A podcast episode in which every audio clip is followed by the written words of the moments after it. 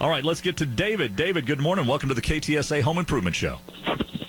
Oh yeah, morning. Hey, um, I come from uh, out in Grand Junction, you know, up in Colorado, Yeah. and um, they had a uh, a problem back in the 1960s and 70s where they had mixed concrete with uh, radioactive wastes from the uranium mines, and so you'd have sidewalks and schools and churches and a friend of mine worked in a grocery warehouse. Uh, this was Kroger at the time, and uh, the, uh, the the warehouse was made of this radioactive concrete, and so they basically. Uh, you know, killed a bunch of people, gave a big cancer cluster to, to Grand Junction.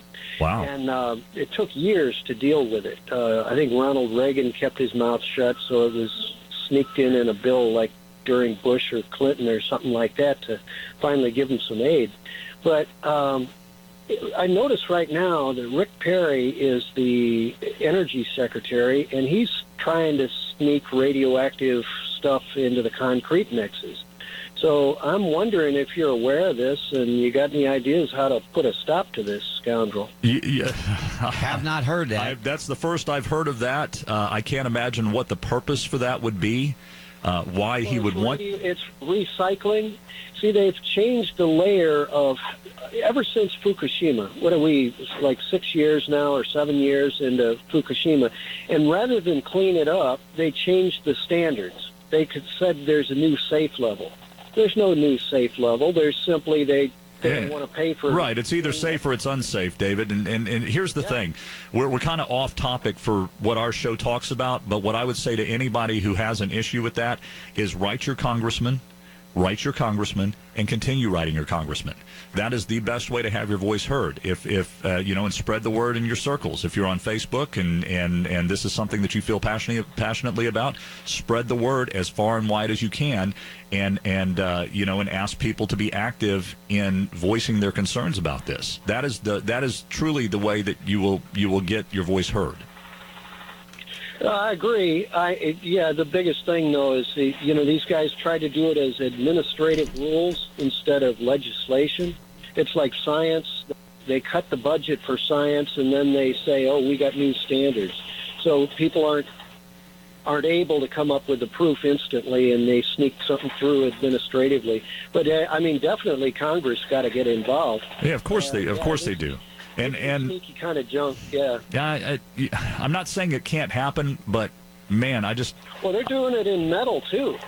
Right now, they've been ever since uh, about 20 years. They've been trying to sneak radioactive metal into the foundries, and uh, and the foundries were fighting it like crazy. But they called it uh, rad cycling, and that was the, the radioactivity in metal. Yeah, Wow. it's, it's been going on for years. Well, I'll tell you, I, I don't I don't know much. In fact, I know very little to nothing about what you're talking about. So it's really not a subject that I I have uh, any say in at this point. But I can tell you that if it's something that you feel passionately and strongly about, talk to your talk to your elected officials, express your concern, and keep keep doing that. Well, thanks for talking about it. Absolutely. Thanks for calling in this morning, David. Uh, way off topic. I, I, I you know, I I understand that people. I, well, I, I understand the concerns. I do, and you know, I've said for a long time that I'm not a conspiracy theorist, but you know, some of these people may have valid points. Yeah, But in today's watchdog society, I just don't know how that. I can't see how Rick Perry would get that passed. I, I, I just don't. I- Because I everything is out there open to the public. I just don't see how any legislation. Now, back in Colorado, I did read on uh, an article on that. Back in Colorado, this did happen. They were trying to recycle. But that was in a very different time too. Right, and it kept the, what they were doing was trying to have to get get away from the, the costs of disposing of the radioactive waste. Right. They figured mixing it with concrete, they were going to encapsul- encapsulate it, and it wasn't going to cause any problems. That's why you had a rash in the '90s. I don't know if you remember, if you were buying a house or anything, they came in and did a radon test Oh the yeah, house. everywhere. That's where that came from. Yep. Yep. So anyway, understand the valid concern, and uh, again, I will restate: write your elected elected officials and voice your concerns. That's the best way to to address a concern like that. Uh, let's hear George and Kevin. Hang on, you're coming right up, but right now, got to take a quick break and talk to you.